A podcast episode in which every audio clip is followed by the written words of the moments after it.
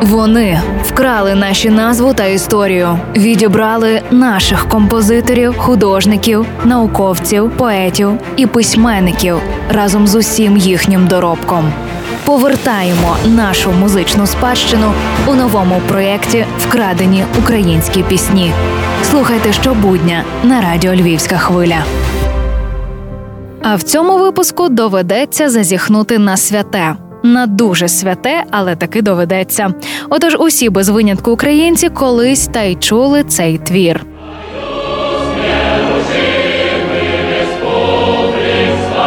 Ну добре, може не всі, але оцей точно чули.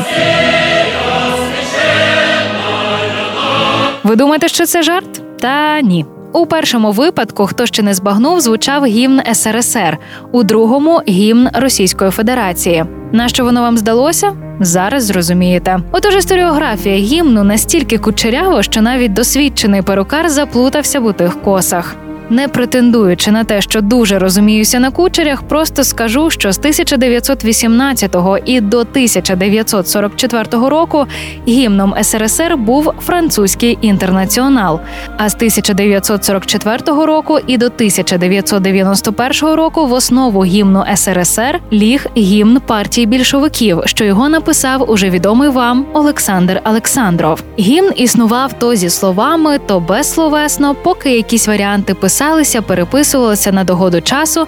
А з 2000 року мелодія радянського гімну стала мелодією гімну сучасної Росії. Українцям мало би бути глибоко байдуже до всього цього, якби не одне але композитор Андрій Бондаренко відшукав невідомий широкому загалові епічний фрагмент Миколи Лисенка, датований серединою 1870-х років.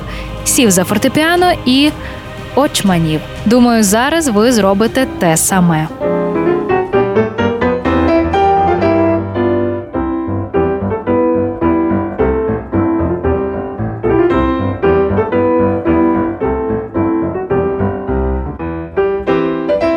І це був черговий випуск проєкту Лесі Горошко Вкрадені українські пісні. З вами в ефірі була Євгенія Науменко. Почуємося. Партнер мережа аптек ДС. Якщо День Незалежності, то з львівською хвилею. Якщо ліки, то в ДС.